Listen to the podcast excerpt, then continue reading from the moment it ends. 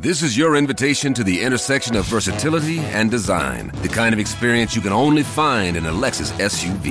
A feeling this empowering is invite only. Fortunately, you're invited. Experience the versatility of the complete line of Lexus S U Vs and some of the best offers of the year on select models at the Invitation to Lexus sales event, now through April first. Experience amazing at your Lexus dealer. Without the ones like you, who work tirelessly to keep things running, everything would suddenly stop. Hospitals, factories, schools, and power plants, they all depend on you. No matter the weather, emergency, or time of day, you're the ones who get it done. At Grainger, we're here for you, with professional-grade industrial supplies. Count on real-time product availability and fast delivery. Call, click grainger dot com or just stop by. Grainger, for the ones who get it done. Every team, every topic, everywhere. This is Believe. What's going on, everyone? Welcome to the newest episode of this Going Long podcast. I'm your host, Zach Neal. Man, what a game. That was uh, that was fun. That was incredible. Um, for Oregon fans who traveled down to the game, I'm sure you are feeling happy and satisfied with your decision. Um, I have had a great weekend in Salt Lake City. It's been absolutely incredible. The the scenery is incredible. The stadium's incredible. Fun game to cover. Um, great post-game conferences and, and interviews and stuff with players and coaches. They're all happy. And the Ducks get their uh, their biggest win of the season. So um, thirty-five six win over Utah, number thirteen Utah. We're going to break uh, break down all of that, go through some of my biggest takeaways of the game, take a quick look at our elsewhere in the Pac twelve, just because some uh, – Um, and elsewhere in, in college football, because there was a one notable upset for that will impact the Ducks going forward a little bit. So um, just a heads up, sorry for my audio quality. I did not bring my podcast microphone down with me to Salt Lake City, so I'm just doing it on AirPods. So I'm sure the quality is not as good as it always is, but uh, we're getting this content out to you. It's currently Saturday night um, as I record this. So um, let's uh, let's break down this game. Thank you for tuning in. Let's get into it.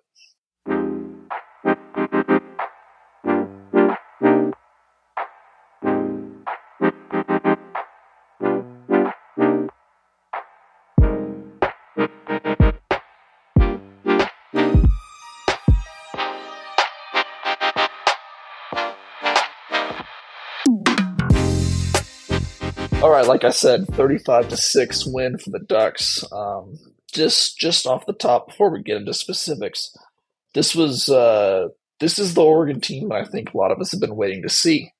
Uh, we've seen bits and pieces of this throughout the year so far. Um, you've seen this defense be really good, um, but you know they, they Lanning has said it all year. They they've struggled to play a complete game.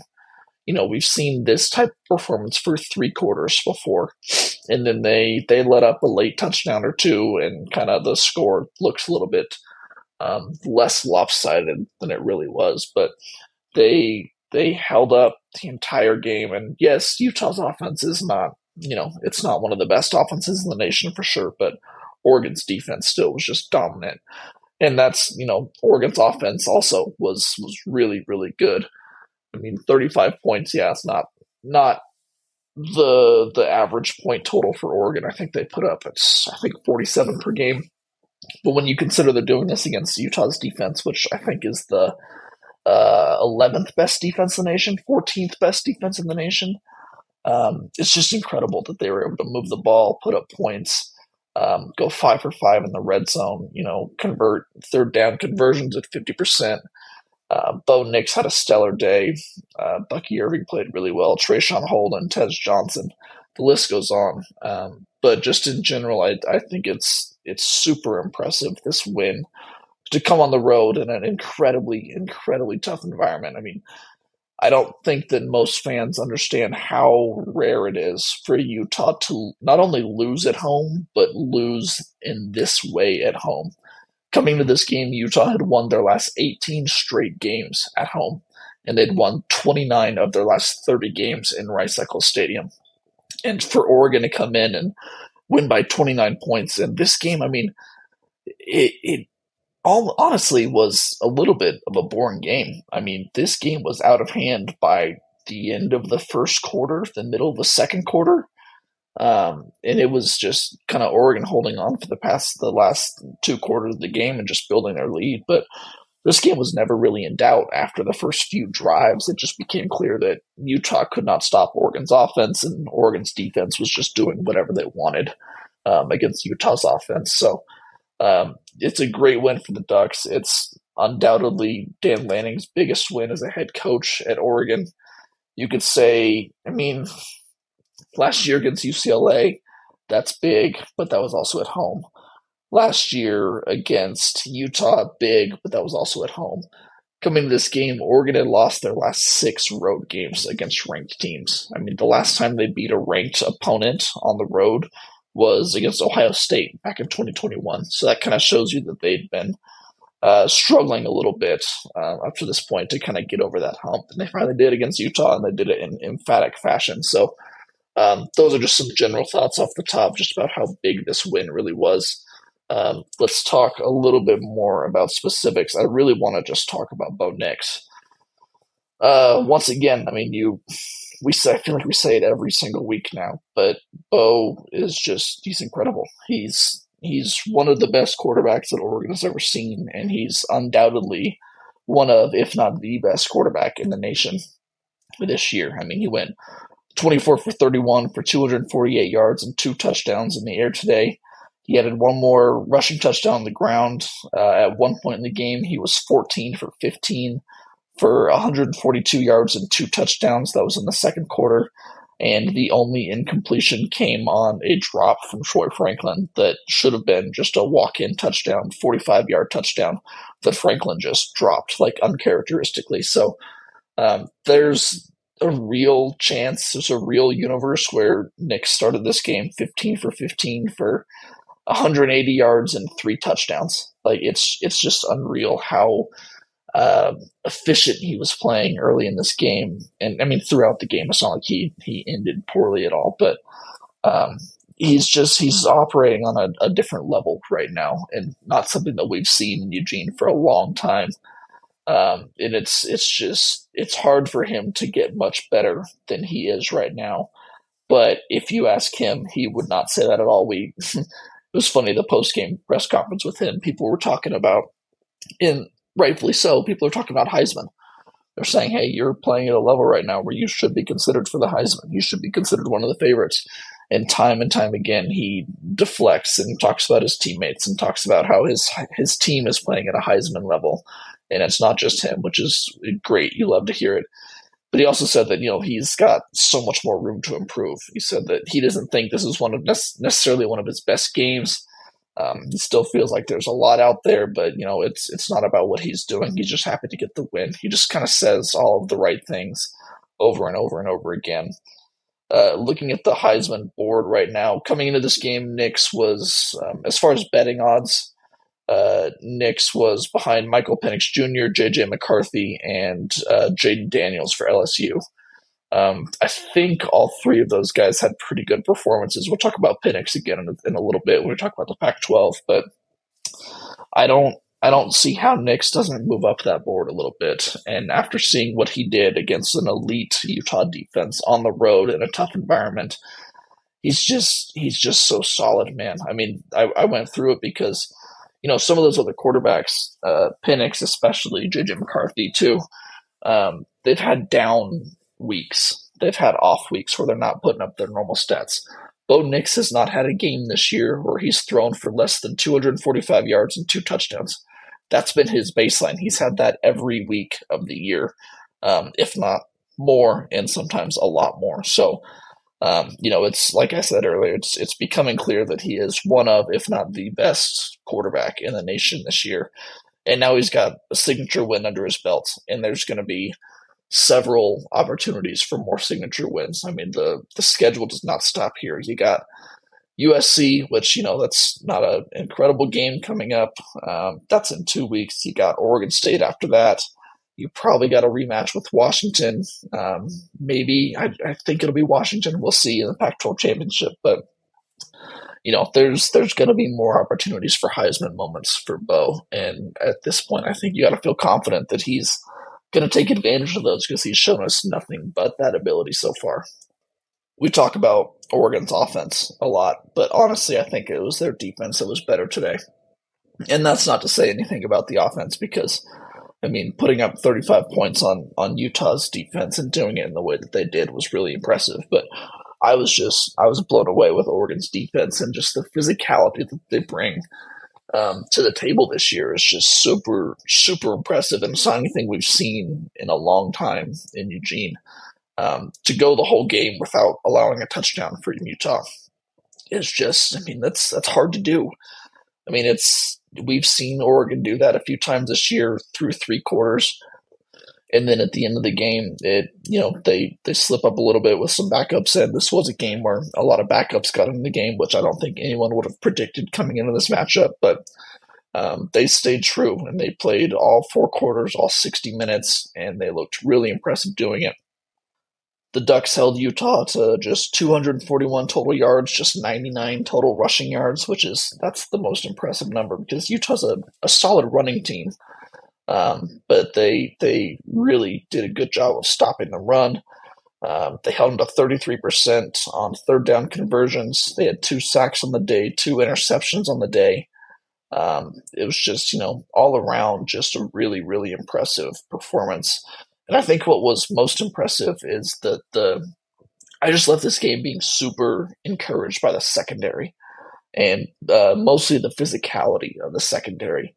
Um, between Jaleel Florence, who led the team in tackles with nine today, Evan Williams had seven tackles, Kyrie Jackson had five tackles.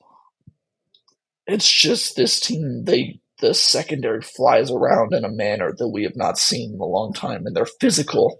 And they make tackles in a manner that we've not seen in a long time. Um, they've got corners coming on blitzes. They've got, um, you know, it, they can give up passes. They can give up completions, but there's always a defender right there, right there to take them down. There's very few yards after the catch against this defense. So um, I found that incredibly fun to watch, and I think that's a great development for the Ducks too, especially when you have guys – up in the middle, up in the, the front seven, like Brandon Dorlus, like Jordan Birch, like Jeffrey Bossa, like Justin Jacobs, who had another good game today. Um, it's just, it's becoming clear at this point in the season that there are really, really good players littered throughout this defense. Um, and I was just, I was really impressed with the secondary today because uh, against a super physical, run-heavy team like Utah, you don't expect three defensive backs to be your leading tacklers, but that's what they did on Saturday. I want to talk a little bit about um, improved execution for the Ducks. I know I've, um, I'm not alone in my criticism of Oregon and their their play calling over the past couple of weeks and their their red zone execution, their third, fourth down execution. All of that was incredibly on point today. Um, they they really performed super well um, in spots when they had, you know, down and distance. And they were really good in the red zone. Uh, Oregon had, they were five for ten on third downs in the game. So fifty percent, that's solid. But what's more impressive is that three of those five conversions went for nineteen yards, and one of those five conversions went for twenty yards. So in these positions where they needed, you know, four, five, six, seven, uh, sometimes more yardage just for the first down, they were getting nineteen yards. They were getting twenty yards. They were really moving the ball and getting chunk plays, and that just – getting those consistently, that builds so much momentum for your team. Um, more importantly, I think once they got into the red zone, they were perfect today. Uh, we've talked about red zone efficiency a lot over the past couple of weeks because the Ducks have been struggling with their play calling, with their execution. Once they get into the red zone, they went five times today. They scored five touchdowns. No field goals, just you know, great play calling, great execution. Bo Nix ran in the red zone, which is something I obviously I've been talking about for the past week, something I really wanted to see. He didn't have a great rushing day. I think he, let me check the stat sheet real quick. He ran the ball four times for eight yards and one touchdown. I mean, that's not a, a banner Bo Nix rushing day, but he was using his legs a little bit when he needed to, and he did it in the red zone and got one of the touchdowns. So um, just really impressed with the play calling, the ingenuity, the creativity, and just the, the execution from this Oregon uh, offense once they got into third down situations and into the red zone because that's something they need to improve at, and they looked much better. All right, let's talk about elsewhere in the Pac twelve real quick. Um, this this wasn't like a great slate of games coming in, but I think it actually turned into uh, turned out to be a pretty entertaining weekend. Um, one of oh, well, let's start outside of the Pac twelve. We'll start with just college football as a whole. Uh, Oklahoma, who was the number six team in the nation, they lost. They got upset by Kansas. Um, I forget what the stat was. This was the first time Kansas beat Oklahoma since like nineteen, I want to say it was ninety-seven, um, you know, since the nineties, I believe it was. So it's just been over twenty, twenty-five years that they've, um, this Oklahoma team has been beating Kansas. They finally upset them today. Um, really good for Kansas, but this is, this is really big for Oregon. And in general, it's big for the Pac twelve because you look, I know it's early, um, but you look at the college football playoff projections, and those first college football playoff rankings will come out on Tuesday night, on Halloween night. Um, you look at those projections, and you know there's only four spots to give. There's five Power Five conferences. Um, you usually say that you know four of the Power Five conference champions will get in. Sometimes the S E C gets two in. Sometimes the Big Ten gets two in.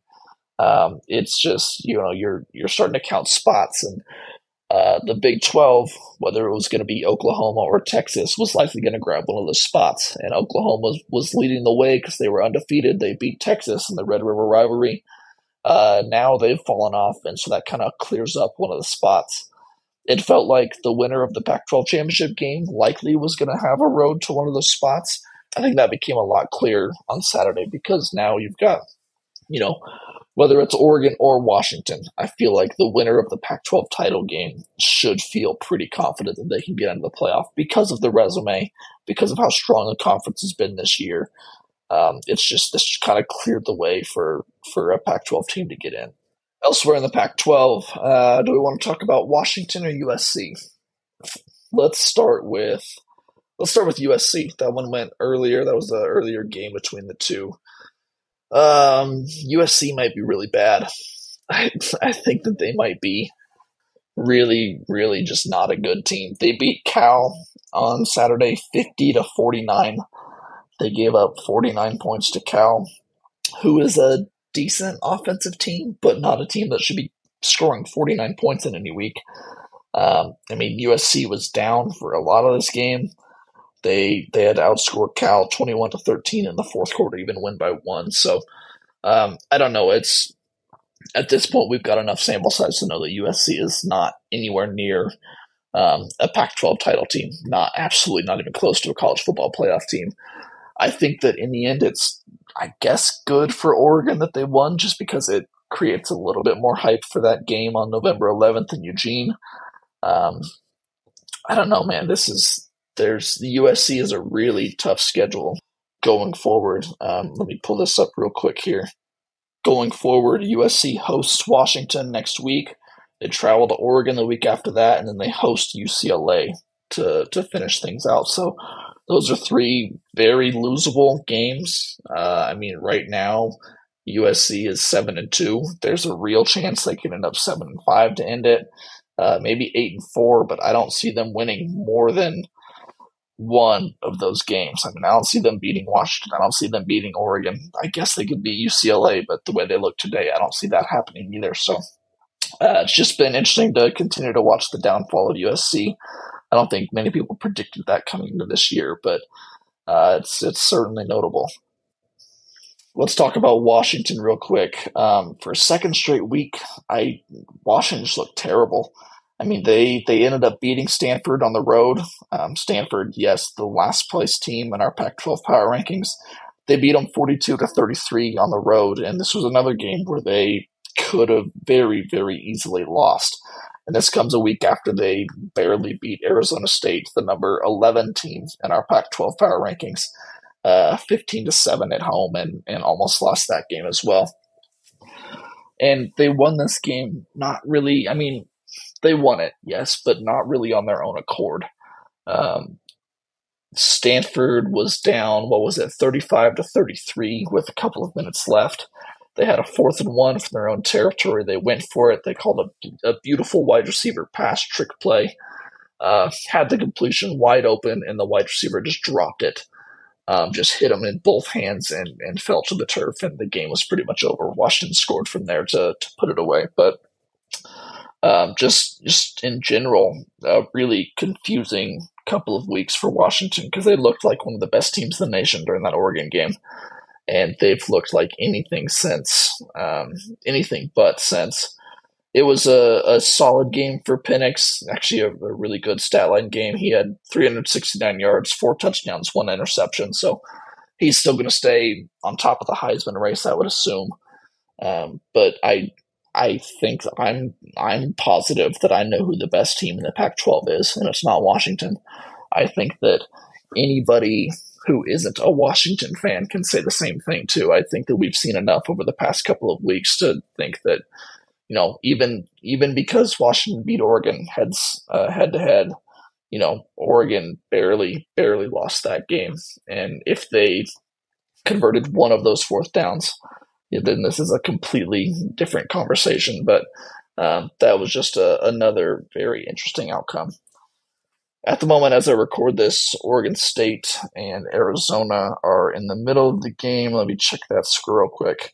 Oh, Arizona's up ten to seven, actually. So I think that'll be a really good game. We'll see, uh, you know, Oregon State, if they win that game, they could potentially move up into the Pac twelve um, power rankings and, and be at number two ahead of Washington. It depends on how they finish this game, but um, we'll keep tabs on that tonight. Obviously, as you once you hear this, you'll already know the outcome of that game, but um, that's elsewhere in the Pac twelve. There weren't really any other notable games. Let me check to make sure I'm not missing anything. No, that's pretty much it. So, all right, that's going to do it for us today. Um, I will be back. I fly home tomorrow afternoon. Um, I've got a couple of guests lined up uh, for this week. How about you? I think the episode on Wednesday is going to be really good. Actually, might come out Thursday now that I think about it. I'm having Joey Harrington on once again on Tuesday. We'll record. Uh, we'll break down this win against Utah and kind of Oregon season so far. Um, last time we talked to Joey was after the Texas Tech game, so a lot has happened between then and now. And then the um, the first initial college football playoff rankings come out on Tuesday night, so we'll have a lot to discuss once that happens. So I'll plan to, I've got one more interview on Wednesday. I'll save that one. Um, that one's going to be a special one, I think. It'll be a pretty cool one, so that will record on Wednesday. I believe the podcast will probably uh, release on Thursday morning will be the plan. Um, that's when you can expect to hear me next. Thank you for listening and following along. If you want to check out more of my work, you can find it all at ducks wire dot u s a today dot com. Follow me at Zachary C. Neal on Twitter. I will talk to you guys later this week. Until then, take it easy.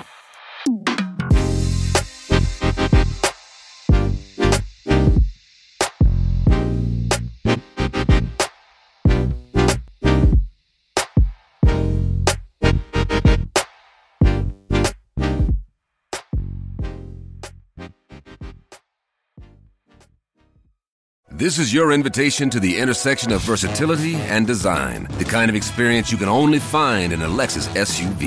A feeling this empowering is invite only. Fortunately, you're invited. Experience the versatility of the complete line of Lexus S U Vs and some of the best offers of the year on select models at the Invitation to Lexus sales event, now through April first. Experience amazing at your Lexus dealer.